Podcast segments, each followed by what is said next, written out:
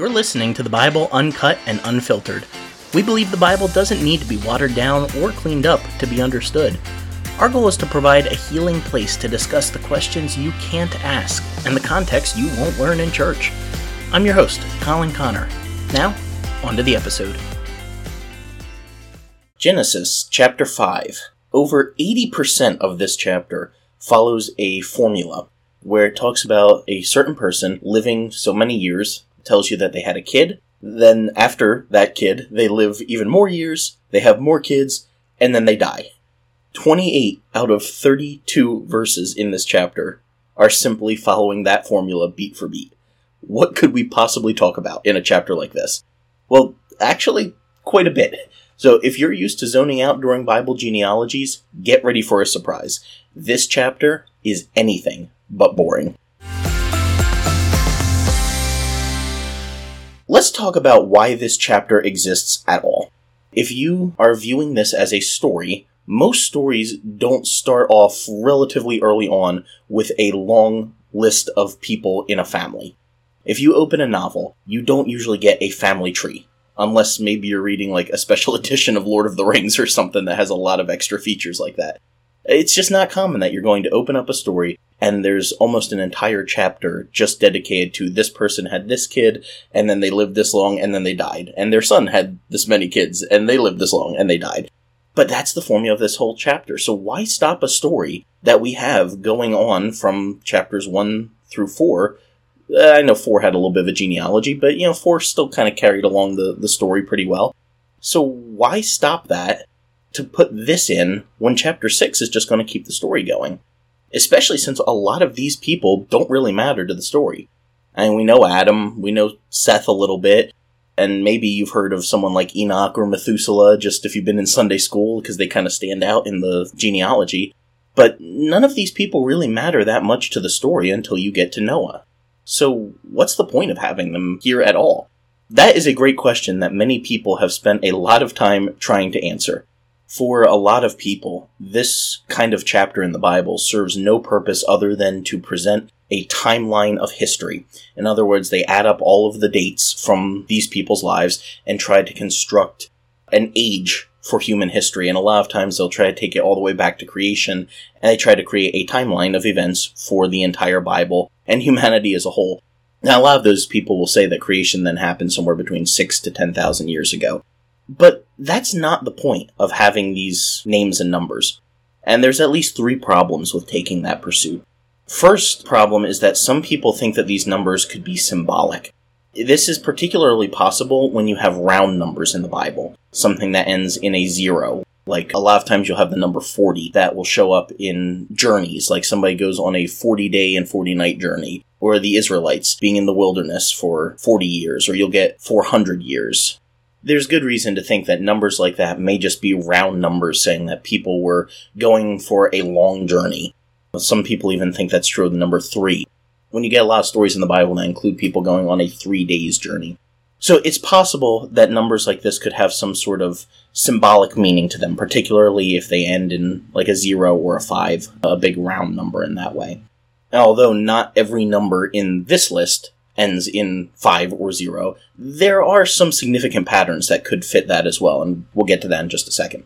But that's one reason why you might not want to try to reconstruct the timeline of human history from this. It's possible that the numbers are kind of round numbers in that way.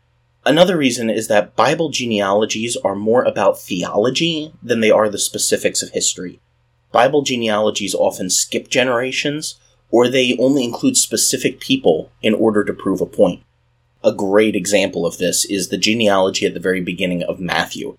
Usually we only turn to the start of Matthew for the Christmas story, and even then we go in chapter 2 because the very beginning is this long genealogy with a lot of different names. And Matthew makes a point that there were 14 generations in three sets.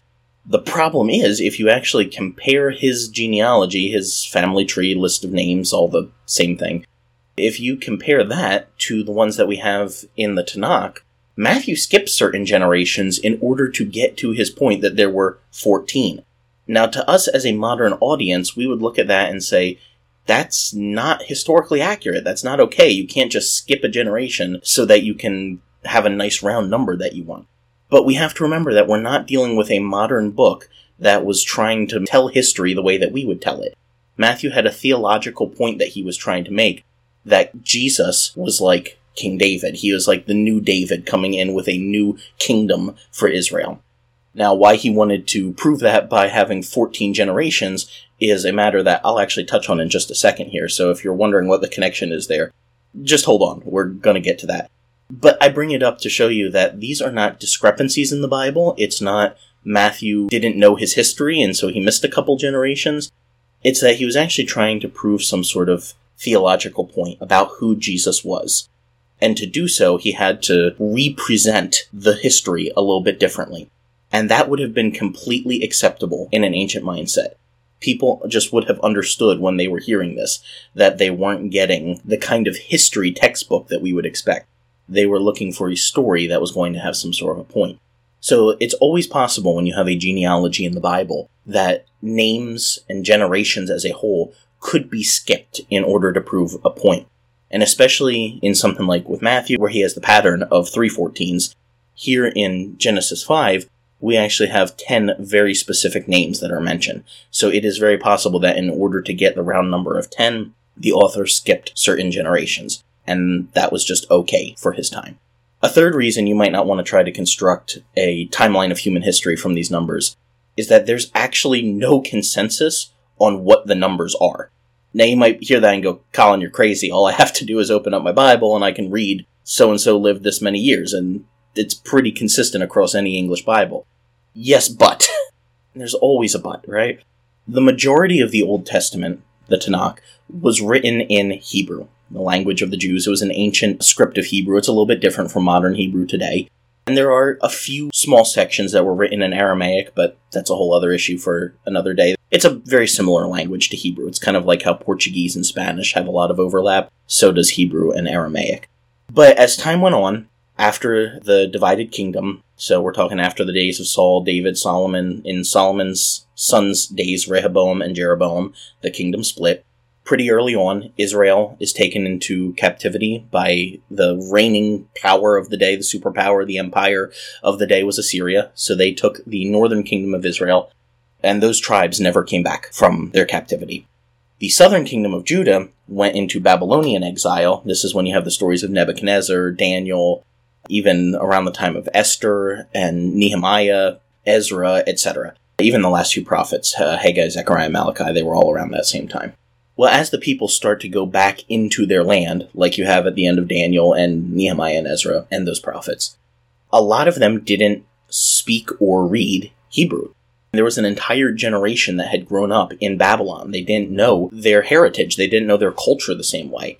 And as Babylon fell to the Persian Empire, the Persians fell to the Greeks. Major oversimplification of history, I know, but that's not the focus of the podcast here. You have the Greek Empire take over, which then eventually kind of fell to Rome for the time of Jesus. But in the 400 ish years in between the Tanakh, the Old Testament stories, and the New Testament time of Jesus, you have quite a bit of Greek rule. And that was just the lingua franca of the day. Like, that's kind of the case for English. In most places of the world, you're going to find some bit of English culture today, or some people who speak English, or maybe they use the US dollar. That's what Greek was for the ancient world at the time that the captivity ended for the southern kingdom of Judah. When they're going back into their land, everybody knows Greek. So the Jewish scribes, wanting to preserve their heritage, had to adapt with the times. And so they translated their sacred texts from Hebrew into Greek. Now, most of what we have for Old Testament texts in Hebrew is collected in one big group that's called the Masoretic text or the MT, don't worry, there's no test at the end of this, so you don't need to know that if it doesn't matter that much to you. But it is kind of important for what I'm getting to here. So you have the Masoretic text as the name for the Hebrew Old Testament that most of our Bibles rely on when they're translating from Hebrew into whatever language. But when that was translated into Greek, it was called the Septuagint, where it's often abbreviated LXX, Roman numerals for 70, because there were 70 Jewish scholars or scribes who worked on this translation. So if you ever see that LXX, that means the Septuagint. It means the Greek translation of the Old Testament. Now, the New Testament was written in Greek as well, because that was just the language of the day. Interestingly enough, as a side note, the Septuagint is probably the Bible that Jesus and the disciples would have used. Since they were living post exile, it seems very possible that they would have been more familiar with the Greek translation of their Hebrew scriptures than with the original Hebrew themselves. And this actually plays out quite a bit whenever you see a passage in the New Testament that quotes something from the Old Testament, but the quote is just a little bit off. This happens a lot in Paul's writings and even in some of the Gospels where there's some allusion to an Old Testament reference. And maybe you have a study Bible that tells you which verse, so you look up the verse in the Old Testament and you kind of go back and forth and you're like, these aren't actually the exact same. They kind of say something different. If you know, you know. If you haven't caught that before, keep an eye out for it because it actually happens quite a bit.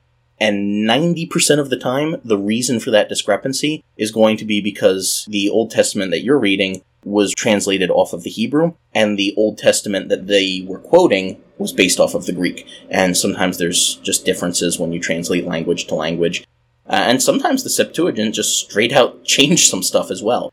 So that adds in a whole interesting debate about translations and Bible versions when you realize that the Bible that Jesus and the disciples would have used actually had some significant differences from the Hebrew Old Testament that we base our English translations on. That's a whole other issue for another day, just wanted to throw that out there. To add something else into the mix is that there was a Samaritan version of the Septuagint. Around the time of Nehemiah, the Samaritans break off from the Jews as a whole, and that's where you get into the whole Samaritan Jew controversy at the time of Jesus, where nobody likes a Samaritan, and the Samaritans don't like the Jews, so they just fight with each other. And that's when you get Jesus with the Samaritan woman at the well. You get him telling the story uh, of the Samaritan who helped out the Jew uh, who was beaten on the side of the road, often called the Good Samaritan story. That whole conflict comes from the time in between the two testaments and the Samaritans went and created their own translation of Hebrew, this time into Samaritan dialect, of not the entire Tanakh or Old Testament, but the first five books of it, what we call the Torah or the Pentateuch, so it's often called the Samaritan Pentateuch. So you have three different main textual traditions that you can look at here for the Hebrew Masoretic of the Old Testament, the Samaritan Pentateuch, and the Greek Septuagint. And would you believe that all three of them have different numbers in some of these people's ages. And so you have to ask which one is the one to go with. That gets into some really nerdy stuff that the average person is not going to be interested in or even able to deal with since we're dealing with some really old languages. And when you deal with numbers in some of these old languages, it can get funky really fast. So most people just default to the Hebrew Masoretic since that's considered to be kind of the majority consensus of what it should be. But you also have to wrestle with the fact that the Bible Jesus would have read had some different numbers here, so is there some legitimacy to that? You also can't just write off an entire group's tradition, like the Samaritan Pentateuch, just because it doesn't quite match up with yours. So, which one is it? Well, that's something that scholars fight over, and there's not exactly a clear consensus here. I, I do want to say, there's not a huge difference in the numbers. It's not like the Hebrew has them living you know 900 years and the Septuagint has them living 80 years, okay? They're still very long lifespans, and, it's just a few small differences. Like maybe this guy lived 980 years in the Hebrew version, and in the Greek version it says that he lived uh, 962 years or something. Yeah, so it's still pretty close. But it's just worth considering that if there are these differences in textual traditions, maybe the point is not for us to construct a timeline of human history down to the exact day.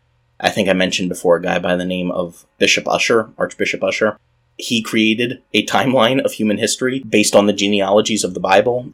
If you have an old Scofield reference Bible, you probably have dates at the top of each page. Uh, that's drawing off of Ussher's system. I'm sure some other study Bibles do that too. Some people find that helpful to get a general idea of when the events on a page of their Bible happened but it's still fallible. The work that he did was a little bit overly simplistic.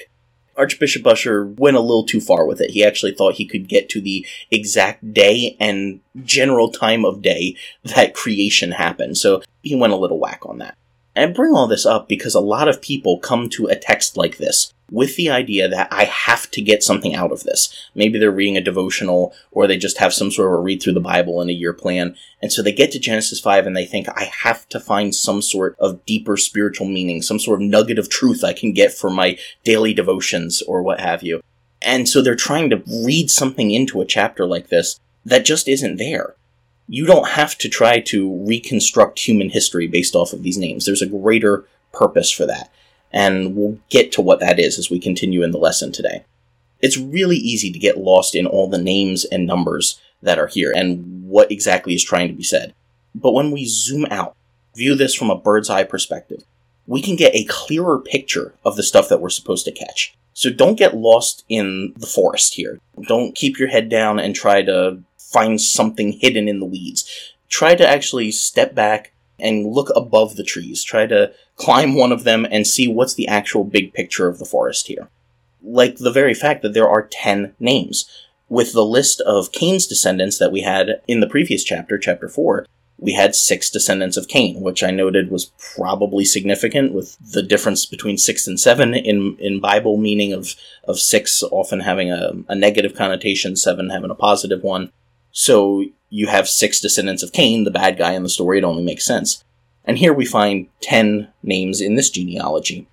Now, 10 in the Bible often has kind of a completeness idea to it, where it's telling you the whole story. So even if there wasn't just 10 generations. Even if there were actually 20 in here, it was shortened to 10 to give you the idea that this is the overarching cliff notes of human history at that time.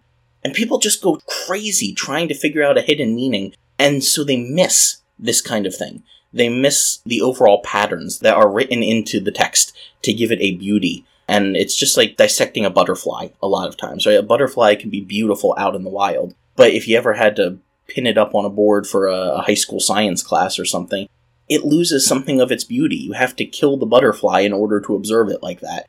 And so I think a lot of people, in trying to find beauty or meaning in this kind of passage, they end up killing the butterfly and they miss the point entirely. A lot of times this happens by their trying to find a hidden meaning in the names or the numbers of the text. A good example of trying to find a hidden meaning in the names is a guy by the name of Chuck Missler. Now, if you are of my generation, you may not know the name Chuck Missler. If you are of any generation prior to me, you probably do. Chuck Missler was a very prolific author. He was popular in the 90s. He passed away, I think, in the 2010s. He definitely helped some people, but there were also a lot of things that he got wrong. He was a big advocate of the whole Y2K thing. I don't think he intended to lean into it as much as many of his followers did but people took that too far and became extremely anxious, thinking the world was going to end in the year 2000 and all of our computers were going to shut down. So he was kind of running around those circles. If you know anything about like Hal Lindsey or Tim LaHaye, it's kind of those circles. He wrote a lot about prophecy and what he saw as end time stuff. And he advocated a view of hidden codes in this specific genealogy here in chapter 5. And so he would try to look at dictionary definitions of the meaning of the names of these people. So he would pull out a basic Bible dictionary and say, what's the meaning of the name Adam? What's the meaning of the name Seth? What's the meaning of the name Enos or Canaan? So forth and so on down the list. And by looking at each of those, he tried to piece together some hidden Jesus code from this passage. In fact, he said that he could put them all together. You can look this up if you want. It's online. Just type in Chuck Missler Genesis 5 and I'm sure you'll find it. He said that the hidden message of this chapter just based off of the names of the people, was Man is appointed mortal sorrow, but the blessed God shall come down, teaching that his death shall bring the despairing rest. And then he tried to point to Jesus from that and say this was some hidden message about Jesus here in Genesis 5. That all of these people's names meant that one day Jesus is going to come and give rest to his people. And hopefully you're rolling your eyes a little bit now or going, what in the world? Because that's the correct reaction. that's not okay. That is not at all what was intended with this passage. And Brother Missler's views just don't hold up at all. And unfortunately, I just, I can't advocate his interpretive style. This is not the only place that he did that. I would not recommend following anyone who does that kind of interpretation. If you'd like a little more on this, Michael Heiser, I've recommended him before for supernatural worldview stuff, talking about the divine council and God and the gods in the Bible. He's famous for all of that stuff. Michael Heiser actually has an article online, I'll link it in the show notes, where he addresses why Brother Missler's view is just not possible at all. It's actually really poor interpretation. So anyone who tries to find hidden meaning in a genealogy based on the names of the people is not doing faithful exegesis. I would run from that kind of view if I were you. Then there are other people who look not at the names but at the numbers, and they try to find meaning in the numbers. This is a practice called gematria. Gematria means that you assign numerical value to the letters of the alphabet, and it's usually for the purpose of finding some hidden meaning. So, for example, if we were to do this in English, A would equal 1, B would equal 2, C would equal 3, so forth and so on. And then you add up the letters in the person's name, and you somehow try to get a message out of that. You don't even have to look for this on the internet. A lot of times it will find you. If you have enough in your search history about the Bible or Christianity, something is going to end up in your Facebook or Instagram feed or something like that of somebody talking about this kind of thing some hidden message in the Bible based on the gematria, the meaning behind the words. That's something you should be very, very cautious about. It's not entirely illegitimate, but if you're finding it online, it's probably being taken too far. It was a very common method of Jewish Kabbalistic interpretation, which is a whole different sect of Judaism. From ancient times, it gets into some weird stuff they did a lot of gematria. And so they mean well, they're trying to find some meaning. You know, same thing we talked about earlier. You're you're coming to this for your devotions or what have you. You're doing your daily Bible study. You're like, I'm supposed to get something out of this. My preacher has said I can get something out of every page of the Bible. What am I supposed to get out of this? And so they just they dig and they dig and they dig and they miss the point by a mile because they're trying to find something hidden that actually isn't there it's well meaning people a lot of times. It's not like they're necessarily trying to deceive you, but they just get so caught up in something that sounds too good to be true with some of these wacky messages. And you can find all kinds of stuff online of people talking about why this isn't a great thing to do. If you take this too far, you can find hidden messages in literally anything. There was a whole thing called the Bible Code I think it was popular around the early 2000s, where people actually tried to find hidden messages about 9 11 and all this in the Bible if you put the, the words in a certain order. And basically, they made like a, a crossword puzzle out of the words of the Bible. And then they were drawing lines horizontally, diagonally, and finding all these hidden things. I think someone found something about President Obama. And you know, it, it gets into wacky stuff that just, that's not the point of the Bible. One of my favorite examples of this is somebody wanted to prove the ridiculousness of it, so they did the same thing with Moby Dick. They took the book, Moby Dick, and applied the same principle to it of trying to find hidden messages in the numerical meanings of the words. And they did. They found some really wacky stuff. And so then other people got on that and said that Moby Dick was a divinely inspired book as well. So you just can't win with that. So if you see something like this, it's probably better to ignore. I will say that sometimes gematria is actually a legitimate thing that does show up in the Bible, but not in the form you're going to find online. The best example I can give you for this is actually Matthew chapter 1. See, I told you that would come back. In Matthew 1, we talked about how he has these sets of 14 in the genealogy of Jesus, and that he was trying to prove through that a theological point that Jesus was like a new David. Why would 14 do that?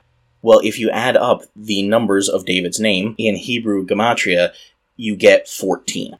It's an oversimplification and it's hard to explain in English, but basically the Hebrew for D would be 4, and then the V in it would be 6. You don't count the vowels, that's a whole other thing in Hebrew, but you would get 4. So basically you get DVD for David. 4, 6, and 4, it's 14. That's why Matthew was so focused on getting 14 generations each time.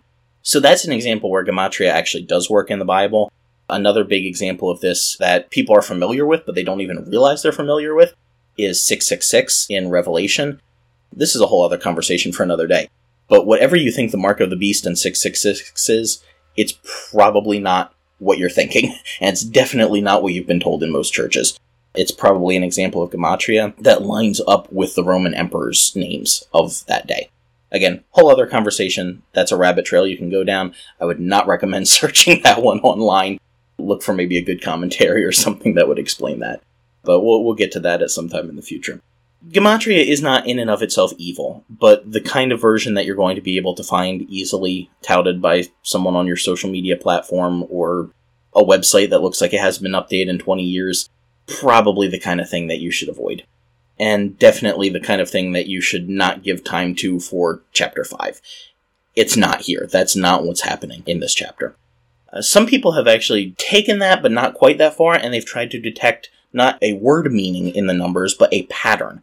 There was an Italian rabbi from the early 1900s named Umberto Cassuto, and he did a lot of really important Bible study. He pointed out that all of the numbers that we have here in the Masoretic version what most of our English Bibles will have, are multiples of 5. So they're either going to end with the number 5 or 0, except for just a few. And with those few, you can add either the number 7 or the number 14 to it and get the number of that person's age. I realize this might be a little hard to understand listening to, so I will put all kinds of stuff in the show notes where you can see this out in front of you. But six of the ten names, so over half of the names, are multiples of five. So they end in either five or zero. Adam dies at 930 years. Enosh at 905. Canaan at 910. Mahalalel at 895. Enoch 365. And Noah at 950. So those are nice round numbers. But then you have a few that don't quite match that. So you go, what do you do with that? Well, if you add seven, we'll remember that seven is significant in the Bible, especially after the seven days of creation. If you add 7 to a multiple of 5, you'll get that. For example, Seth. Seth lived to 912. If you have 905 plus 7, that's 912. Jared lived to 962. 955 plus 7 is 962. Same thing with Lamech, 777 years. 770 plus 7 is 777. And then you get 1, Methuselah is the odd man out. He lived 969 years. What do you do with that? Well, if you double the 7, 14, 969. So you get 955 plus 14, 969. So what's the meaning of that? Not anything crazy. And I know that can get really confusing with all those numbers. It's just trying to show you that there may be a pattern here at work. Not necessarily a deeper meaning, but that these numbers aren't random. It's not like it said somebody lived 124 years and then the next guy lived 657 and, you know, there's just absolutely no pattern to the numbers, which is how I think a lot of people will come to this text is they just get all jostled in the numbers and they don't see any kind of significant pattern. It does seem like there is a pattern. What exactly it might mean, not really that clear, not really that important because that's not the main focus of the text. But I do think it's important to realize that it is there. These are not necessarily random numbers. There is something going on here with them.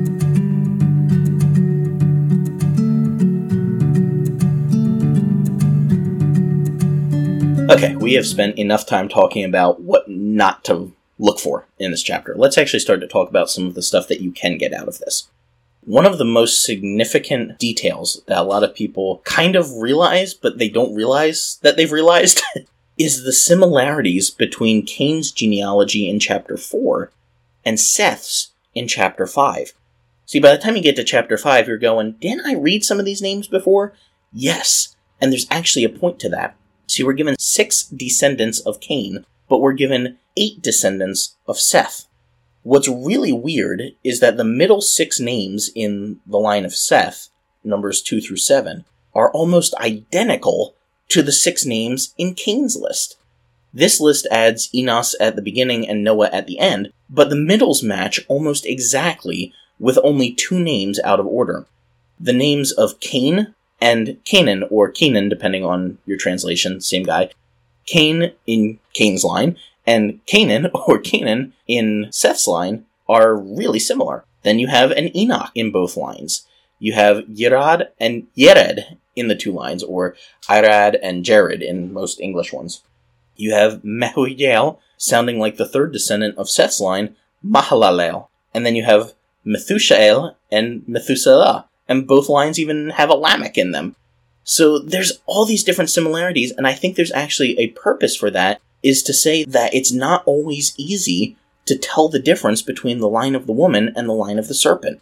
We've been talking about that since chapter 3, where God told Eve that there would be an ongoing struggle between humans who live out the way of the serpent, deceiving and destroying each other, devouring each other, and the line of the woman that's willing to bring life. Remember, Eve's name meant life. So they're bringing life into life. They're bringing life into situations.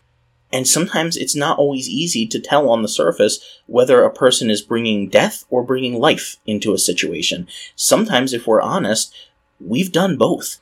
On good days, we bring more life. On bad days, we add to the death, the badness that goes on in the world. And I think the similarity between these names, you have Enoch's in both, you have Cain and Canaan, Lamech's in both. I think it's to tell you that you don't always realize who's good and who's bad. Sometimes the lines intermix and they seem very similar. And at the end of the day, any one of us can be the kind of person who brings life or who brings death into a situation. It all depends on the choice that you make for that day. Uh, some people even look at the similarities of the names and think that they may be two versions of the same family line, and different traditions had it coming from different people. One tradition said it was Seth's, the other said it was Cain's, but it was actually the same line. I don't really think that's the case. I see some problems with that. I just think that, I don't know, maybe they weren't that creative with baby names. Or who knows, maybe the family lines were actually still relatively close together at this point. You know, we tend to think of this as two totally separate people groups, but maybe they still stayed relatively close together. Maybe Cain's kids and Seth's kids knew each other. Now, I don't think that Cain would have been welcome into many family gatherings, but his kids didn't murder Abel. You know, they weren't responsible for what their father did, so who knows? Maybe some of Seth's family was willing to interact with some of Cain's family further down, so maybe they named kids after each other in the family or whatever. Yeah, you don't know. But I do think that the main point of having such similar names is to show us that it's easy to villainize the other side, but ultimately we are all one big human family and it's really easy to see somebody else as the enemy when really they are still our brother or our sister. And ultimately, I think that's kind of the big point of any genealogy in the Bible is to remind us that we're all from the same families. Maybe it's a little bit harder to trace the further down in history we go, but we're all from the same human family, and we would do well to remember that in how we treat each other.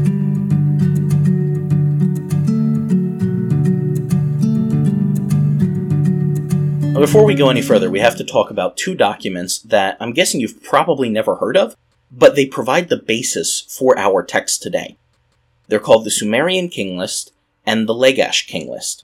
The Sumerian King List is actually a compilation of lists of the reigns of kings from around the time and location of Abraham.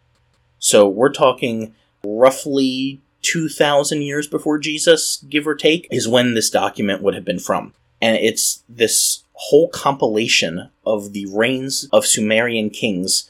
So we're talking the area of Mesopotamia, the Fertile Crescent, kind of modern day Iraq area. And this document, this Sumerian king list, is significant because it has an entire section that is called the Antediluvian Kings. Ante meaning before, diluvian meaning flood. Kind of like you have antebellum before the war. Antediluvian would be before the flood. We have the flood coming up in the next chapter. So there is an antediluvian section of the kings that ruled before a flood. Now remember, this isn't a biblical text. This is an ancient Sumerian text written long before any of these biblical stories would have been written down. And it talks about a number of kings, eight to be exact, that reigned before a flood came. Now we'll talk about flood mythologies in ancient cultures when we get to chapter 6, probably in a couple weeks because we have to do something else at the beginning of chapter 6 first next week. But for now, let's just look at the eight kings that are mentioned before this flood. They live extremely long lives. Now, unlike the biblical one that's just tracing normal people who live a long time, the Sumerian one is focused solely on kings, and rather than their ages, it tracks their reigns. And they reigned anywhere between 28,000 years and 43 thousand years, according to the Sumerian king list. The total just before the flood. So from the very first recorded Sumerian king on this list until the time of the flood that they record, 241,000 years. Now, whether or not you accept that a person could live that long, let alone reign that long as a king, you should be seeing a similarity of extremely long lifespans here. And there's all kinds of funky stuff you can get into about the mythology of the gods of that culture and how the kings would have been considered divine or semi divine, and how then there might have been some sort of supernatural power behind the longevity of those kings, even if they didn't truly live for 20 to 40,000 years at a time or more. It's just interesting that you have a comparison of a list of people who were significant and lived very long lives. And the comparisons get even crazier as we go on. That Sumerian king list includes a number of cities, and it also has little asides about significant accomplishments that some of the kings made. So that's kind of like the biblical text, where it's mostly just people's names, but you occasionally get these little blips where it tells you something that that person accomplished in their lifetime. Another similarity is that the further down you go on the Sumerian king list, the shorter the length of the reign usually is. Just like with the biblical family tree here, the further down you go on the list, usually the lifespan gets shorter. John Walton, a very popular Bible scholar, has noted that although the Genesis 5 list has 10 people and the Sumerian king list has 8, the Sumerian king list does not mention the first human that they have in their mythology, their version of Adam, and it doesn't mention the flood hero's name, Noah. Now, the Bible genealogy does. This one here in chapter 5, it begins with Adam and it ends with Noah, giving us 10. The Sumerian king list leaves out their first human and their flood hero. So if we take the first human and the flood hero out from the Genesis 5 list, what do you know? We also have a list of eight people. And so some scholars have actually posited a direct correlation between the characters of the Sumerian king list and chapter 5 of Genesis. And I gotta say, I think it actually is possible. Particularly when you note that the last antediluvian king listed in the Sumerian king list, Ubaratutu, he was the father of Utnapishtim. Utnapishtim was the flood hero from the Epic of Gilgamesh, the Sumerian version of Noah. So the last guy in the Sumerian king list is the father of the flood hero, their Noah. And the last guy before Noah in our list was his father Lamech. So there, there's some similarities there. There are also issues with the view, but there's some stuff that's just a little too close to be coincidence. And uh, we're actually going to touch on it even a little bit more further down. So keep that in the back of your mind because if you think that's mind boggling, it gets even crazier. Notably, though, the Sumerian king list ignores any of the kings of a city called Lagash. Lagash was a significant city in the ancient Sumerian world. So it's weird that they left that off. Scholars think that maybe it was a slight, like the whoever made the Sumerian king list, for whatever reason they didn't like Lagash, or maybe the king at the time, so they just decided to completely leave it off their list of significant kings because, you know, they had beef with them.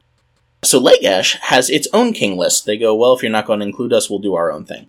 And that document sheds a spotlight of cultural perspective that Believe it or not, I had never heard this before until I was studying for this podcast episode. So you are hearing something that is still really new to me and is still blowing my mind. A guy by the name of Thorkild Jacobsen wrote an article in the Journal of Biblical Literature back in the 80s. I will link to this in the show notes so you can read it if you'd like. It's not exactly the easiest read, but he was comparing this Lagash king list with the genealogy here in chapter 5. And he says there's an amusing sidelight that falls on their amazing longevity from a text listing kings of the city of Lagash. So he's saying that the Lagash king list also has extremely long reigns, just like the Sumerian one did. Continuing. It makes clear that these ancients not only lived extraordinarily long, but also apparently lived extraordinarily slowly. They took their time about growing up. The Lagash King list says about the generation immediately after the flood had subsided, and he goes on to quote the Lagash King list here. In those days, a child spent a hundred years in diapers. After he had grown up, he spent a hundred years without being given any task.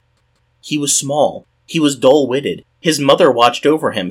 His straw bedding was laid down in the cow pen. End of quote from the Lagash King list. This is Jacobsen continuing. I should mention a most striking similarity between the Lagash list and Hesiod. Now, Hesiod was a Greek poet from around the time of the Jewish exile or the time of Homer. So he's now comparing the Lagash king list with a writing from an ancient Greek poet. And he says there's a comparison between the Lagash list and Hesiod's silver race. Both have the 100 year childhood, the stupidity, and being watched over by the mother. Hesiod, after telling about the first golden race, says, Next, after these, the dwellers upon Olympus made a second race, of silver, far worse than the first, or the other. They were not like the golden ones, either in shape or spirit. A child was a child for a hundred years, looked after and playing by his gracious mother, kept at home an utter imbecile. End of quote, and end of Jacobsen's writing. Did you catch the significance of what he said here? I had never heard anyone else point this out before yes, there were extremely long lifespans in some of these ancient documents. The Bible's not unique there. There's things like the Sumerian king list and Lagash king list that have people living extraordinarily long lives. But this document, this Lagash king list, also says that they grew up slowly. So just because someone isn't mentioned as having their first kid until they're, say, 200 years old, maybe it's because they aged at a slower pace. According to these texts, a person lived in diapers as basically a baby for the first 100 years of their life. And for 100 years, they're still growing up, going through what would basically be our childhood and teen years. Is taken 100 to 200 years. Now, whether or not you believe that that actually ever happened, I think it shines a bit of a light on the culture that the Bible was being written in, so the culture that the Bible was drawing from. So when you have all of these people who aren't having kids until they're in their hundreds or two hundreds or sometimes even longer, is it possible that that was because they aged more slowly? It's not that they waited a hundred years to have kids or just really couldn't find anyone to date. It's that they didn't have the maturity. They almost hadn't reached puberty yet, if you will, even after being a hundred years old. It's a really fascinating thought. And again, that may not have to mean that that is actually true that human beings aged more slowly back then. But we're trying to consider from within the context of the ancient world and the Bible how would people have understood it? Would this have made sense from their mindset? And I think it kind of does. If you take an evolutionary perspective with these texts, you might even be able to read some of that into why it took so long for human beings to develop at the time. Possibly, I'm not sure. It's a fascinating thought to me that helps me to get out of my own swimming pool and into the waters of the ancient text and the way that these people would have been thinking.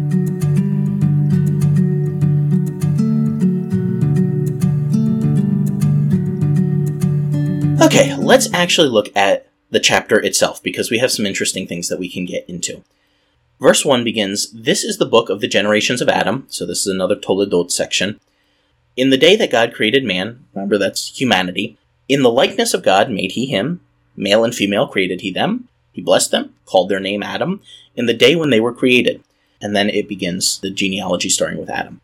So note that this is not just the generation of Adam. I think most translations will have it as capital A Adam, but it's Ha-Adam, so the word for human. These are the generations of humanity, you could say here. And Walter Brueggemann, another important Bible scholar, points out that while we wonder about the long lifespans that these people had 700, 800, 900 years in comparison to the Mesopotamian king list, or the Sumerian king list as I called it, their lives are actually painfully short.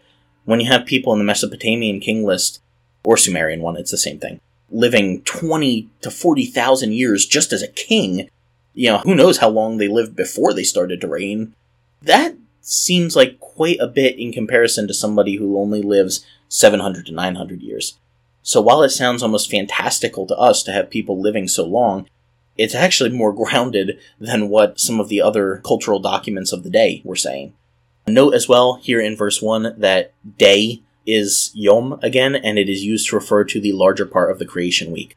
I mentioned that, I think it was maybe when we were in chapter 3, that people get all banal shaped trying to say that day has to mean 24 hour day, and then you get verses like this where it very clearly can refer to a larger portion. So whether you think that the days of creation were literal 24 hours or not, totally fine, totally different discussion. I just like to point out that day can actually mean more than just the 24 hours. In verse 2, it's interesting that both humans are called Adam. They are both human, male and female, and he called their name Adam. He called them human. Verse 3 says that Adam lived 130 years, and he fathered a son in his own likeness, after his image, and called his name Seth. Now, we've already dealt extensively here in this episode about the length of years that a person lived and how maybe it was symbolic, maybe it was just drawing on popular culture of its time of people having really long lives in these stories. Maybe it's that people were believed to have aged more slowly. Whatever it is, this doesn't necessarily have to mean that Seth was the third child of Adam and Eve. It never specifically says Adam fathered his third child. And I think the text is trying to focus on Seth as the third or as the replacement basically for Abel, but it is possible that there were other kids that they had in this time. These genealogies, we have to remember, are not an extensive list. It's not like if you go to a, court record house today and you're trying to find some sort of a family tree to break down how many kids did this person have. That's not the point of this. It's not trying to document every single person. It's just trying to tell you the people who are going to be important for our story today and we get so focused on the people who aren't in the story. It's kind of like watching Star Wars, the first movie, and you've got the cantina scene. And so you, you walk into the bar, the cantina, and we're supposed to be focusing on Luke, Old Ben, Han, and Chewie. But Star Wars fans have gotten so wrapped up in the other characters that almost every other single person in that bar, even if it was a background character, even if it was just flashed on the screen for half a second, somewhere, someone in the last 50 years has written some sort of a story about that character, or they've shown up in a novel or a comic book. Some of them have even shown up in other Star Wars movies and TV shows. We get so focused on these background characters when we're supposed to just be focusing on the main characters of the story. So when you see so and so begat or fathered this person, and then they had lots of sons and daughters, we're not supposed to be wondering, well, what were those kids' names? We're only focusing on the ones that get us to Noah. So that's why there's this emphasis on these specific people. It's creating a link between the story of Adam and Eve, Cain and Abel from the previous chapter, and Noah that's going to be in the next chapter. But to get there, this chapter exists to bridge the gap to say, here's how we got from Adam, here's his family line. So it is possible that Seth was not the third child. Uh, it's possible there were others in between. I think I even mentioned this last week. Nothing even specifically says that Cain was the very first. I think the text is trying to get that across, but it's not explicitly stated. There are other people who could be in their line. Amusingly enough, the Jewish commentator Rashi has said that Adam was 130 years old when Seth was born because he had separated from Eve for that time because they were having a fight after having left the garden. So he basically said that Adam and Eve got divorced for like 100 years and then they got back together and had Seth. That's definitely not in scripture as far as I'm aware. I think Rashi was the only one who, who held to that, but it, it's an amusing perspective to take. What's really fascinating to me, though, about this verse in particular is that there is a slight difference in the wording when compared to Genesis 1 26 to 27. When God created man, it was in our image, after our likeness. Remember, God's the one speaking there, so he says, Let us make man in our image, after our likeness. When Seth was born, though, it was in Adam's likeness, after his image. So not only have we replaced God with Adam, we've also flip flopped likeness and image.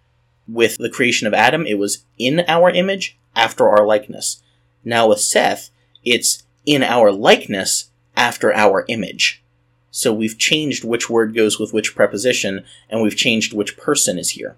So in Genesis 1, God created man in his image, like his likeness, or according to his likeness. But humanity procreates in his own likeness after his own image. I'm not 100% sure why it's written like that, but I have an idea, and I think it's because likeness means form or shape. God did not make us in his form or shape because he has a spirit. He made us according to a form that was significant to him, but not in that form because he doesn't have a form. It was according to this ideal. He made us like his likeness, but in his image or as his image. Whereas we as humans produce other humans that do look like us, so they are in our likeness, like the image that the first human beings were. And they are according to the representation that we all are of Yahweh. I'm not entirely sure how well that holds up, but it's just a thought I have because I have not seen commentators addressing this. If anything, people focus on why this was in Adam's likeness instead of God's, but they almost never mention the preposition switch here of in our image, after our likeness, and in our likeness after our image. It's just not something that they seem to address. So I noticed that, and that's the best guess I have now. Ask me again in a few years, and maybe I'll have a, a better one. But what some people do try to focus on is why Adam is mentioned here instead of God. Why is it that Adam fathered a son in his own likeness and image? Why isn't it God's image anymore? And a lot of people will look at this and say it's something negative that's being said here. That Adam and Eve were created in God's image, but since we're after the fall, that's not true of humans beyond that. This was very popular at the time of the Reformation, and it has remained popular in a lot of commentaries. But I don't think that's accurate. I don't think this verse is trying to get across anything negative. And especially when we get to Genesis 9 after the flood, God says that all human beings are his image, his representation. So I don't think that matches to say that here humans are no longer God's image, they are the image of each other. I don't think that's the point. I think it's actually something positive to say that through Adam, the image, the representation of Yahweh is being transmitted. So there's a transmission of the image and likeness of Yahweh to all humans, but it's also comparing Yahweh's creative power with those of the human.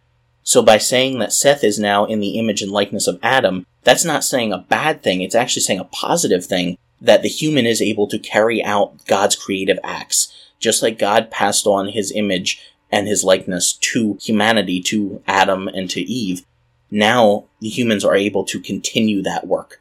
So it's a hopeful thing, it's not a negative thing. Saying that we are continuing to be in God's image or as his image and his representatives. Now, the next several verses are this formula of so and so begot or fathered this person, they lived this long, they had more kids, and they died. So that's basically all of verses 4 through 22. And verse 22, we have the first thing that breaks up the narrative, and this is the description of Enoch. We get a very tiny detail about his life. So let's actually look at verse 21, where it talks about Enoch after he was born. His father's name was Yared, or a lot of English translations will say Jared. Verse 21 says Enoch lived 60 and 5 years, he was 65, and he fathered Methuselah. And Enoch walked with God after he fathered Methuselah 300 years, he fathered sons and daughters, and all the days of Enoch were 365 years.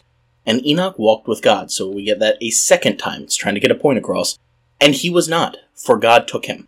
And that's it. The next verse gets into his son, Methuselah a lot of people look at this and they say, oh, Enoch walked with God. That means he was a godly person. He was a really good guy. And yes, but you can't just stop there because you have to think about when was the last time in our story so far that a human being was described as walking with God. Or if I can put it another way, when is the last time that God walked with or to a person? It's all the way back in the garden, where God quite literally appears in some sort of physical form, more than likely, and walks to where Adam and Eve were. And a lot of people think that maybe they had a habit of walking together at the end of the day or whatever. Back in chapter 3, we talked about why that may or may not be the case. But either way, that is the last time that walking and God were put together. So it was implied that Adam and Eve should have been or used to be walking with God, whether you want to take that metaphorically or literally. The idea is that they were in union and communion with God. And since that was the last time that was brought up, when we have that description here of Enoch, it's like he was living an Eden existence, even though he was outside of Eden. He is the first person that we really see get back into communion with God. Now, the entirety of his life, though, is just from verses 19 through 24. So, five verses, and really the only detail we have with him, aside from his father's name and his son's name, is that he walked with God, and then verse 24 says he was not for God, took him, which we'll get to in just a second here. But the only description we have of him is that he walked with God. He returned to this Eden communion. So, how exactly he did that, what exactly that looked like in his life, we don't know but it's drawing a very distinct hyperlink to say this was an Eden person. This was someone who got it. This was someone who lived out the line of the woman to the fullest. He brought life into the world. He lived the way that humans were supposed to. Now, I tend to think his walking with God was in a metaphorical sense. There are some people who would look at that and think it was literal because God sometimes took a physical form through the Tanakh. Several stories have him appearing to humans. So it's possible that he did take on a physical form and actually walked with Enoch. I think that misses the point of the metaphor of the analogy. In fact, the Net Bible has a really good note of how this phrase of walking with God really just means that they got along. They were on the same wavelength, if you will. It reads The special formula, walked with God, is used only of Enoch and Noah. So we'll get this in chapter 6, verse 9. Though Abraham walked before God, in Genesis 17:1 and 24:40, the specific phrase walked with God is used only of Enoch and Noah. Right, continuing on. While this formula of special intimacy is often understood in terms of moral uprightness and obedience, the main reading in the tradition does not concern obedience, but privileged entry into the secrets of God.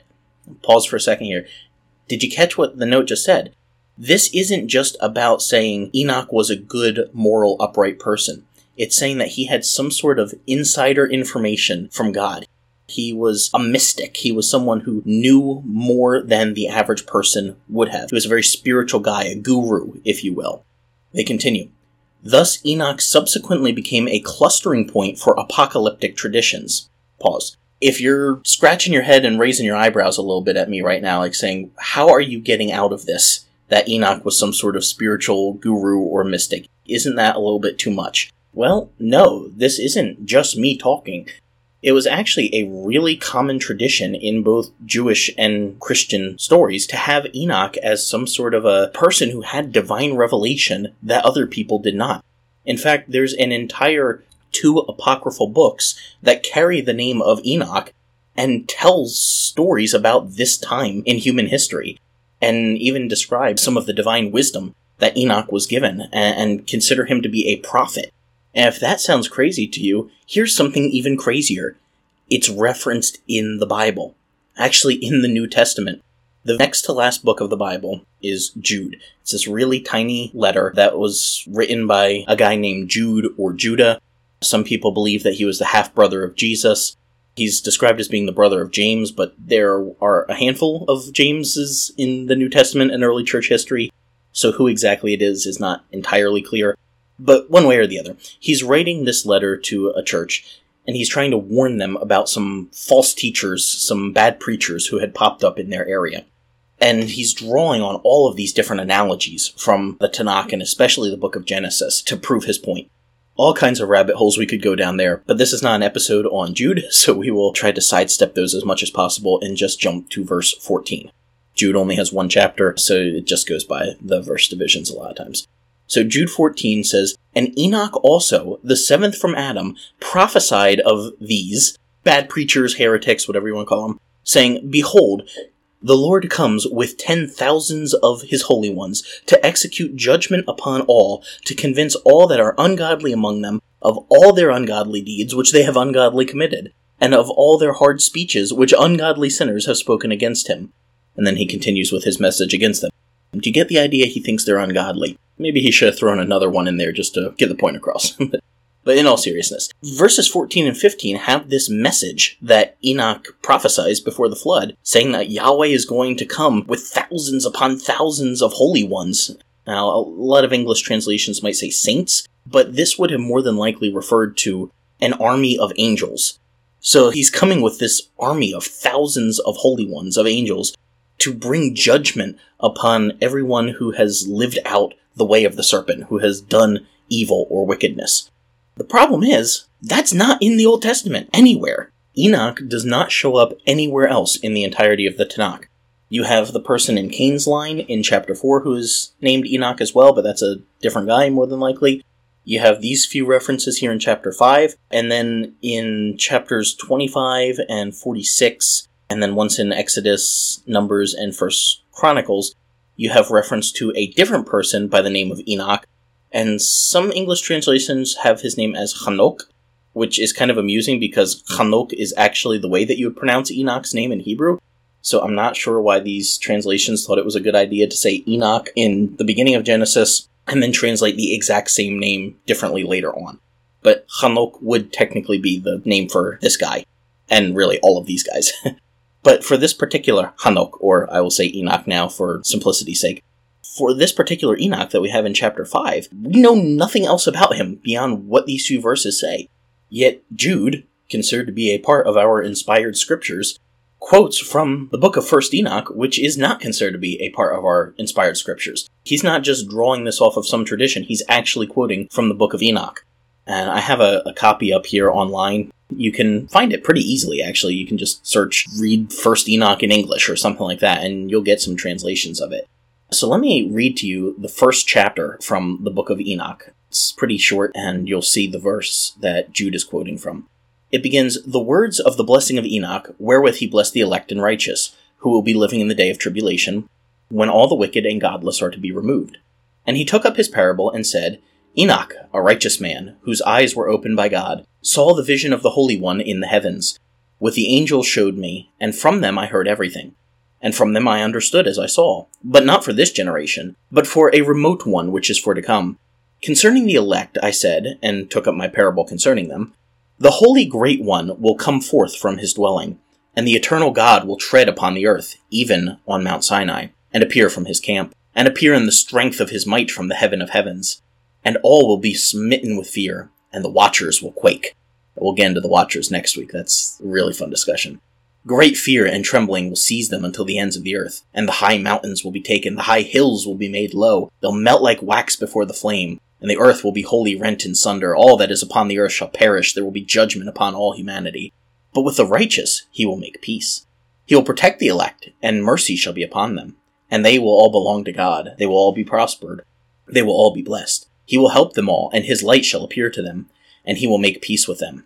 And here's the part that Jude quotes Behold, he comes with ten thousands of his holy ones to execute judgment upon all, and to destroy all the ungodly, to convict all flesh of all the works of their ungodliness which they have ungodly committed, and of all the hard things which ungodly sinners have spoken against him. That's the end of chapter 1. So you can see pretty clearly that is almost word for word what Jude said. So he's drawing upon this apocryphal book. And that gets into a whole debate of what significance should that have. I'd say most Christians probably don't even realize that books like this exist. The only ancient literature that they ever read is the Bible, so they're not even familiar with the texts that existed at this time and that the Bible sometimes drew on.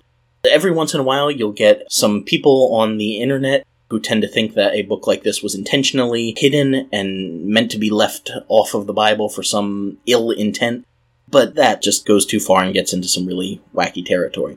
Very few groups have ever considered a book like First Enoch to be a canonical scripture. Pretty much everyone agrees that it's supplementary material. It's not necessarily inspired by God, but what we miss out on is the fact that it can be very helpful for understanding the culture and times of the Bible. So we have to read anything in it with a grain of salt, but we also have to understand that these are texts that the authors of our New Testament, especially, would have been extremely familiar with and even quoted and referenced, like we have with Jude here. So just because Jude is quoting something outside of the Bible, don't let that upset or concern you. The Bible did not just drop down from heaven as a completely unique document that had no bearing or relation to the culture around it. God used human authors within human cultures with human personalities to write these scriptures. And so they drew on the culture of their day and what they knew. So it is completely consistent with the rest of the Bible for Jude to be drawing on this tradition of Enoch. Now, for our purposes here today, talking about Enoch, does that mean that this actually happened? Was he really a prophet? Did he really have this kind of divine esoteric knowledge? Well, maybe. I think you can absolutely get that from the description that he walked with God. In fact, going back to the Net Bible notes I was reading from a little bit earlier, they mention this. They say, see the extended book, meaning First Enoch, bearing his name in the Apocrypha, summarizing God's secrets revealed to him about the end of history. It's a very apocryphal book, talking about end times sort of things. So they continue. Obviously, such a later development is only remotely derived from our verses here in Genesis 5. The mode of his life ending, God took him, could suggest something other than death, and that is likely the root of much later speculation. But as this phrase stands in isolation, nothing can be made of it. Even in this terse form, it reflects that Enoch represents some role in overcoming the utter discontinuity of God and humankind. So they're starting to get now into verse 24, which says that Enoch walked with God, and he was not, for God took him. Literally in Hebrew, it reads, Enoch walked with God, and there was no him. I, I kind of like the simplicity of that. What exactly that means, we have no idea. The Hebrew text here does not specifically say that he escaped death. It just says that he was not, so it's kind of left ambiguous. Now, where a lot of people get the idea that he never died is they read in from Hebrews 11, which is one of the only New Testament references of Enoch aside from Jude, and a couple of times he shows up in the genealogy. But Hebrews 11, verse 5, mentions by faith Enoch was translated that he should not see death and was not found because God had translated him, for before his translation he had this testimony that he pleased God. That word that is translated translated in the King James, or a lot of translations will say taken away or taken up, is a word that has the idea of being shifted from one place to another. In Acts 7, verse 16, it says they were transferred or carried over. The same word here into Shechem and laid in the sepulchre that Abraham bought for a sum of money. So it's talking about taking a body from one place and putting it in another. In Galatians 1, Paul uses this verb to say that the people had been removed or transferred, changed over from the grace that they had in Christ to now trying to work for their salvation and focusing on their good deeds instead of their faith. And then, interestingly enough, Jude actually uses the same word again a few verses earlier from where we had been, saying that ungodly heretics were transforming the grace of God into license to do whatever they wanted to do in their lives.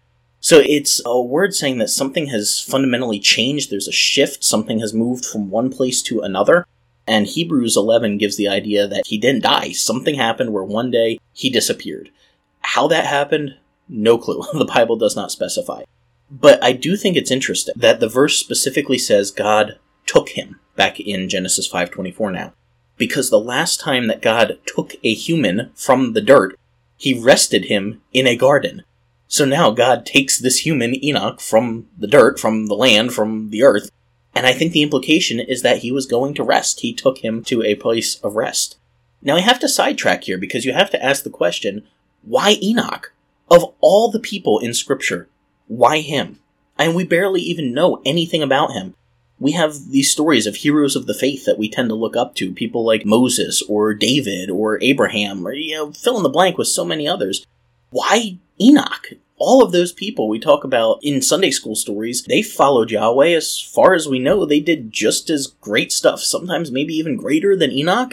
We literally know nothing about Enoch aside from tradition and a couple of verses. So why in the world would this guy be taken up?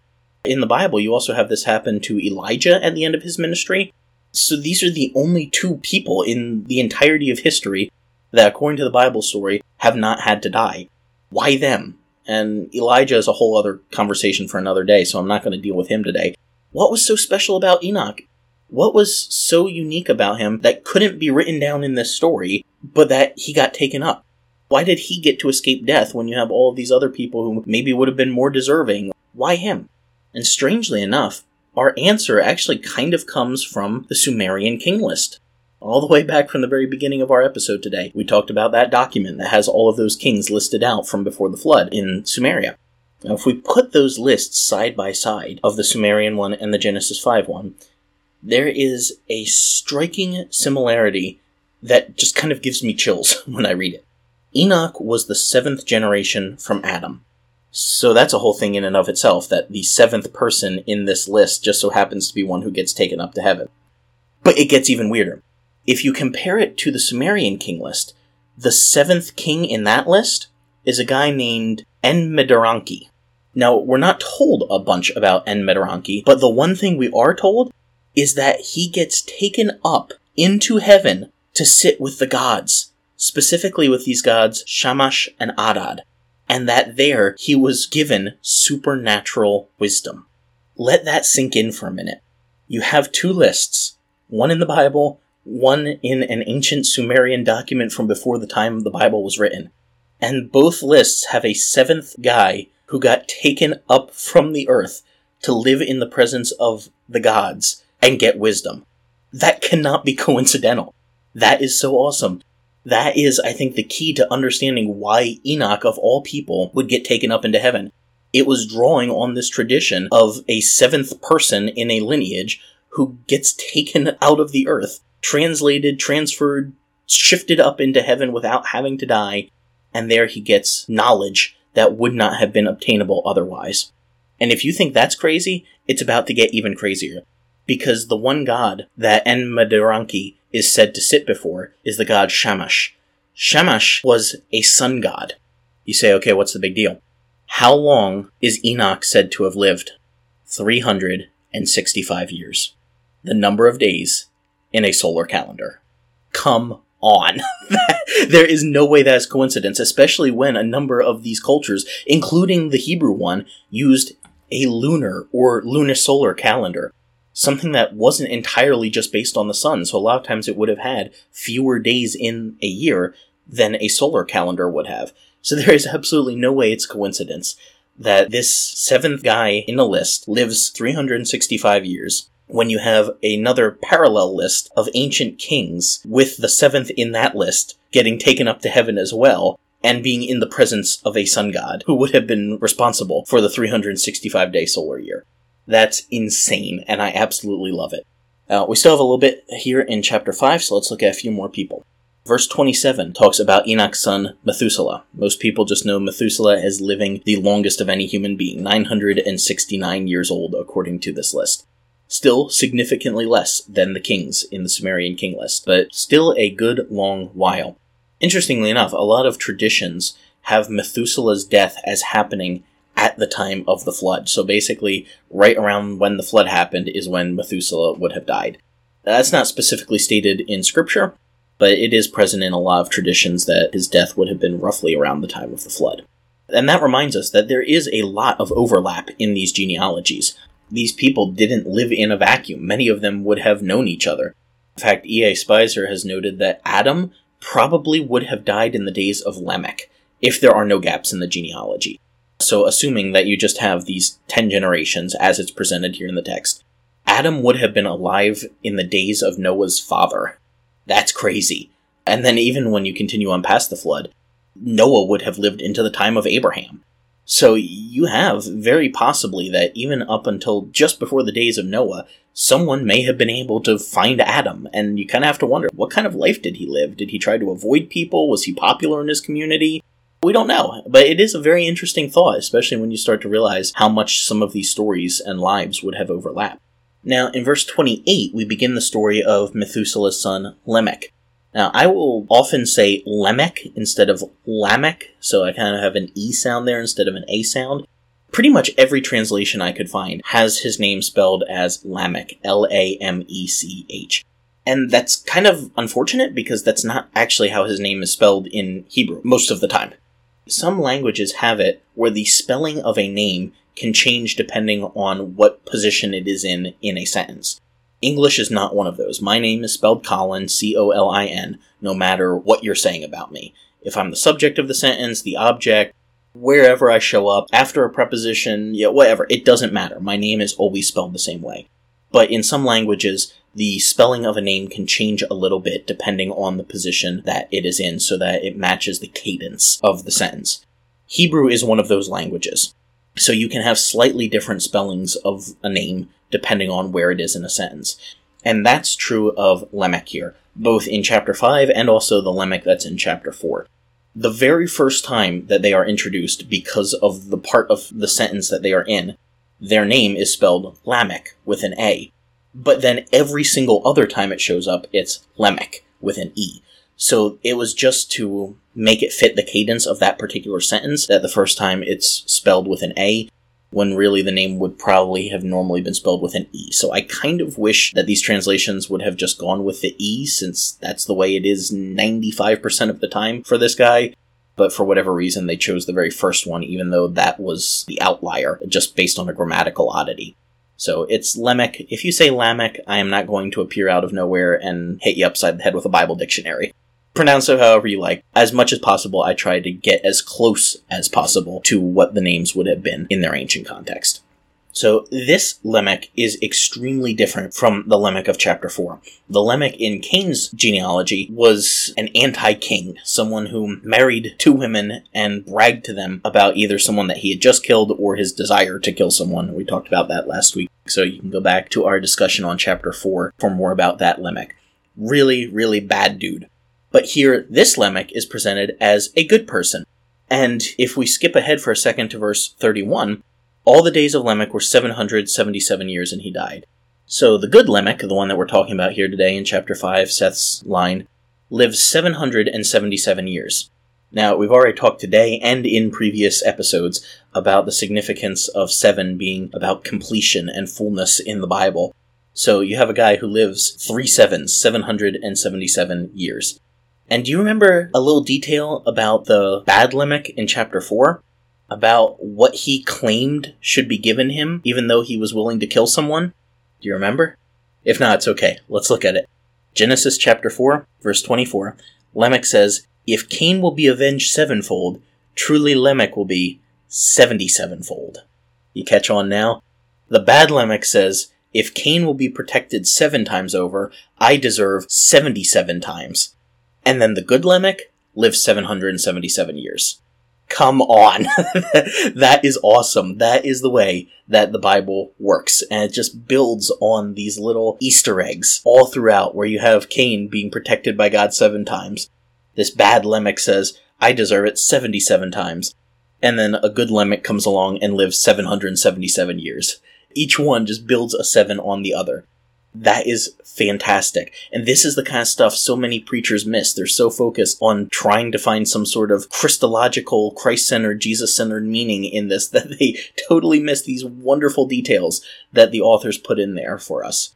And it doesn't stop there. Can I go on one other rabbit trail here with you? Go with me really fast here to Matthew chapter 18. Peter comes up to Jesus and he says, Lord, how often, if my brother sins against me, should I forgive him? Until seven times? And we have to ask, where did he get seven times? Why would he just pull that number out? I think he knew the story of Cain, and he was drawing on the seven times protection that God had put on Cain.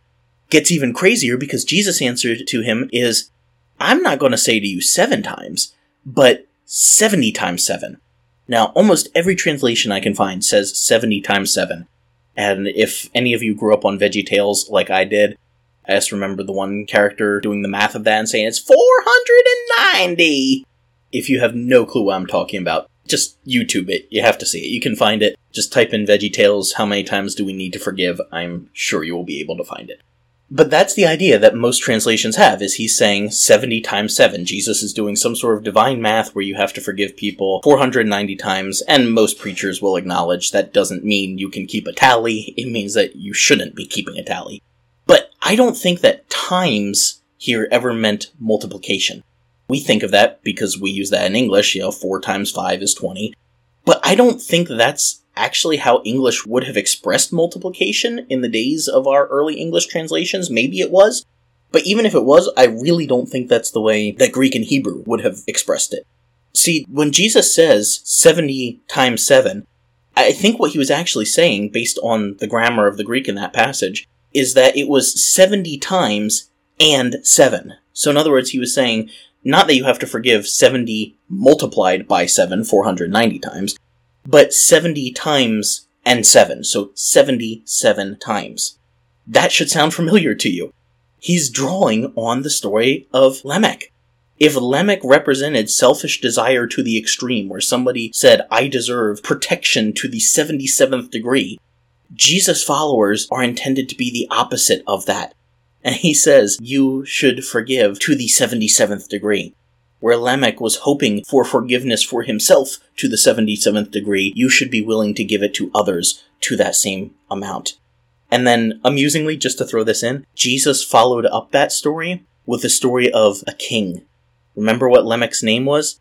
It's almost like king backwards. You just have to switch the L and the M in Hebrew. Melech is the word for king, and Lamech is this guy's name. So Jesus then follows up this whole thing with Peter with a story of a king, a Melech, who forgives other people, and then one of them refuses to live in the favor that the king has granted him. Which kind of sounds like the story of Cain. He refused to live in the favor that God was offering him if he would have made the right decision. The Bible ain't boring, kids. This is fantastic, the way that this is all written to hyperlink back and forth. It has so many layers, it's like an onion. Going back to chapter 5, we gotta finish up with Noah here because Lamech prophesies over Noah. And verse 29 says, Lamech calls his name Noah and says, This will comfort us concerning our work and toil of our hands because of the ground which Yahweh has cursed. Now, there has been some debate about what the comfort or consolation is that Noah is supposed to provide. I think a lot of people just automatically assume it's talking about how he's going to bring salvation for humanity through the ark during the flood, like he's going to keep a small amount of humans alive during the time of God's judgment. But that's not necessarily comfort or consolation. The word that's used there is the Hebrew word naham. And that's important because Noah's name in Hebrew is Noach. So there's a play between Naham and Noach. But what's really weird is they don't come from the same root word. They are not the same word. Naham and Noach are actually two separate words from two separate roots. So a lot of times you'll have a name in the Bible and then some significance of the name is given, like the person was named this because this would happen. But that's not the case here. Noach does not come from Naham. So there's something weird going on here with the author doing a very strange play on words where he's drawing on two similar words, but without using the exact one that would have been the root of Noach's name. The word nacham is actually a word that really means to be sorry or to regret something. It's the same word that is used of Yahweh in Genesis 6 verse 6 to say that he repented of creating humanity because of how wicked they had become. He felt sorry. He regretted it in a way. That's this word that's translated comfort or consolation about Noah. He will bring comfort. So literally, it's saying he will bring regret, sorrow over the. It, it's really weird. It has a nuance of meaning. It can mean comfort or consolation. Just like in English, words can have multiple meanings, so they can in Hebrew. So we don't have to say that this specifically means he's going to bring sorrow instead of comfort. But there's definitely a play here on how Noah is said to bring something, some sort of consolation or pain that humanity is feeling. And then the same word shows up in the next chapter just a few verses later to say that Yahweh is feeling pain and because of how humanity was acting. So I, I wouldn't necessarily say that having the ark is necessarily consolation. So there is a debate throughout the theological world of what exactly it means for Noah to bring consolation.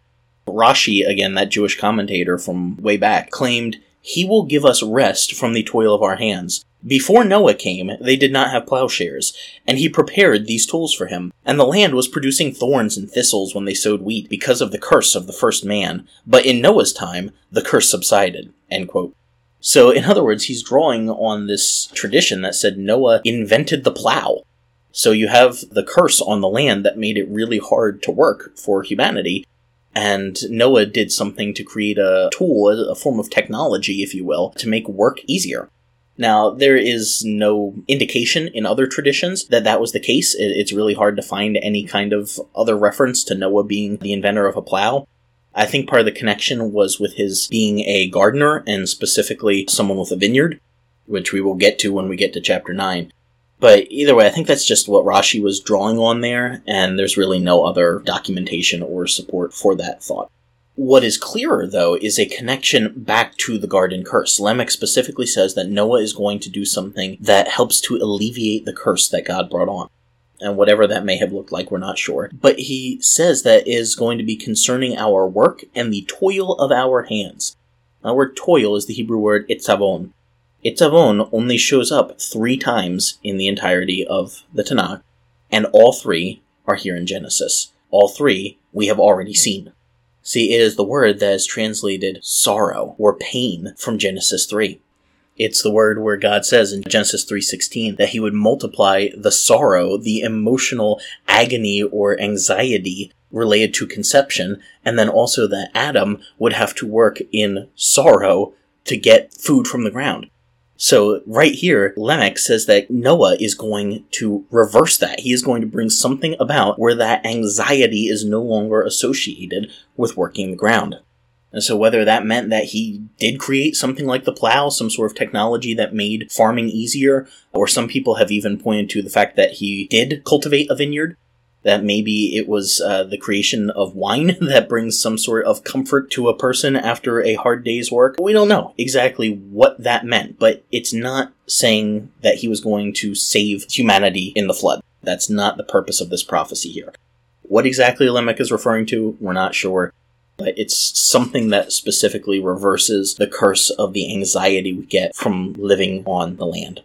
Now, chapter 5 ends really abruptly we have these verses here about Lamech's prophecy of Noah. Then it says, Lamech lived after he fathered Noah 595 years. He fathered sons and daughters. All the days of Lamech were 777 years, and he died. And Noah was 500 years old, and he fathered Shem, Ham, and Japheth. And that's the end of chapter 5. It then goes into a whole different narrative in chapter 6. So this genealogy ends without any kind of real resolution or closure. And the reason for that is that chapters 6 through 9 are this parenthesis, if you will, in the middle of this genealogy. You actually have to go all the way to chapter 9 to finish Noah's lineage. It picks up at the end of chapter 9. So after the entirety of the flood story, all of that stuff that we'll get to in the next several weeks, chapter 9 verse 28 ends, Noah lived after the flood 350 years, and the days of Noah were 950 years, and he died. So you have to go all that way just to get to the end of Noah's story, and then chapter 10 gives you the genealogy of his sons. So we have quite a big blip that happens in between the very end of this genealogy here, chapters 6 through 9. One other thing I can note here is that anytime Noah's sons are listed, they are listed in order of Shem, Ham, and Japheth, which is a little bit weird when you consider that Genesis 10:1 says that Japheth was the oldest brother. A lot of times the oldest would get mentioned first, especially when we're talking about genealogy, when we're kind of going in chronological order. So you would think it would be Japheth first and then whoever would be next. We're not sure if Shem or Ham was older. But there's two ways that you can look at this that provide an answer. One is you could say that Shem was always listed first because he was the ancestor of the Jews. The Jews are a Semitic people, or Shemitic. They are from Shem. That's where we get saying Semitic. So, since Shem was the ancestor through which the Jews came, this is a story about the Jews, he would come first. That's possible. But then there's another possibility that Shem actually really was the oldest. See, the Hebrew grammar of Genesis 10:21 is not entirely clear. In English it reads, To Shem also, the father of the children of Eber, the brother of Japheth the elder, even to him were children born. So we assume the brother of Japheth the elder, that means that Japheth is the older one. But when you're reading in Hebrew, it could go either way. It could be saying that Japheth was the elder, or that Shem was actually the elder brother. So in that case, the order of Shem, Ham, and Japheth totally makes sense.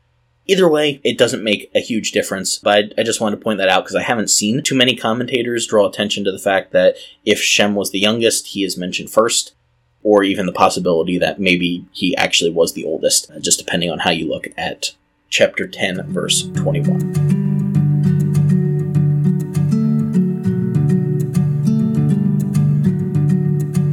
So, what is the point of all of this? Hopefully, you've seen that there are ways to read these Bible genealogies without falling asleep. And the important thing to remember is not to get lost in trying to discern some hidden meaning or some message about Jesus or the gospel in the names or numbers. We actually kind of have to step back and do a bird's eye view of a passage like this to see the larger patterns and to see how they connect, compare, or contrast with other passages of scripture and even with other ancient documents that may be similar. I also think it's significant that people whose lives took up hundreds upon hundreds of years here have the entirety of their existence condensed to just a few words on a page. Most of the people in this chapter only get a couple of verses to their name. We're not given much information about them at all. And maybe they did fantastic things. Maybe they lived full lives. Maybe they developed some new technology or had some sort of invention or something. I mean, we're talking about the beginning of humanity here, so there's a lot that you can invent and discover for the very first time. And yet they're still condensed to this very, very brief description of their life. And at the end of the day, that is true of all of us no matter how long you live, eventually your life is going to be condensed to a few words on a headstone or a few paragraphs on a handout at a funeral home. And we have to consider, in light of the brevity of life, what do we want to be remembered for? Do we want to be the kind of person who lived a life where there's not much to say about them? Or do we want to be the kind of person who, in the midst of people whose lives don't have much to be said of, a little note can be made about the great things that we did, and the ways that we helped our fellow humans. I realize the majority of people will never make it into a history book. Most of us don't do things that end up getting world recognition. But that's okay. Have you at least lived a life that brought more life into the lives of the people around you? Have you at least lived like someone in the line of the woman who is not bringing death and devouring destruction into the world, but someone who is going to make this place that we live in a little bit better? Many of us feel insignificant in the light of history. But at the end of the day, if you live your life in a way that brings more life, that makes other people's lives better, if you can live in a way that brings smiles and joy and happiness, the light of God into somebody else's life, you have lived well. And you can claim your place as an addition to chapter 5 of the line of the woman, somebody who brings life into the world. That's beautiful. Alright, that is going to close up chapter 5. Can you believe we actually got a full episode out of this chapter? Hopefully, you saw that there was so much there that we can draw a lot of really awesome details that I loved going into. I hope you enjoyed that as much as I did. Next week, we are going to begin chapter 6. Now, we are not going to do the entirety of chapter 6, and we're just going to cover roughly the first five verses or so next week. Because we have to talk about the incident with the sons of God. These are some of the most significant verses in the entirety of the Bible, and most people just glance right over them without realizing what's there. There is an incredibly huge debate that goes on about just the first five verses of chapter 6, and in my opinion, it basically becomes a litmus test for whether or not someone is willing to read the Bible within its ancient context. So this is about as key as it will get when it comes to understanding the ancient world of the Bible. So next week we are going to get into all of that. And if you have enjoyed or been intrigued by the times that I've talked about the serpent, the Nakash, or any of that supernatural stuff that we just don't usually tend to talk about in Bible study, you have to tune back in for next week with chapter 6 because that is the entirety of what we're going to be talking about. There is so much weird, wacky stuff that is going on in just those few verses that the average person has never heard before. So, until then, stay curious and keep asking questions about the uncut and unfiltered Bible. You've been listening to the Bible Uncut and Unfiltered. We hope we provide a healing place to discuss the questions you can't ask and the context you won't learn in church. If you enjoyed the podcast, be sure to share it with a friend. You can also rate and review on your podcast app to help other people find it. If you'd like to donate to keep our work going, you can subscribe at patreon.com slash the Bible Uncut, where you'll get exclusive access to bonus content. You can also check out our website, thebibleuncut.com, for recommended resources and more. Thanks for listening. We'll see you next week.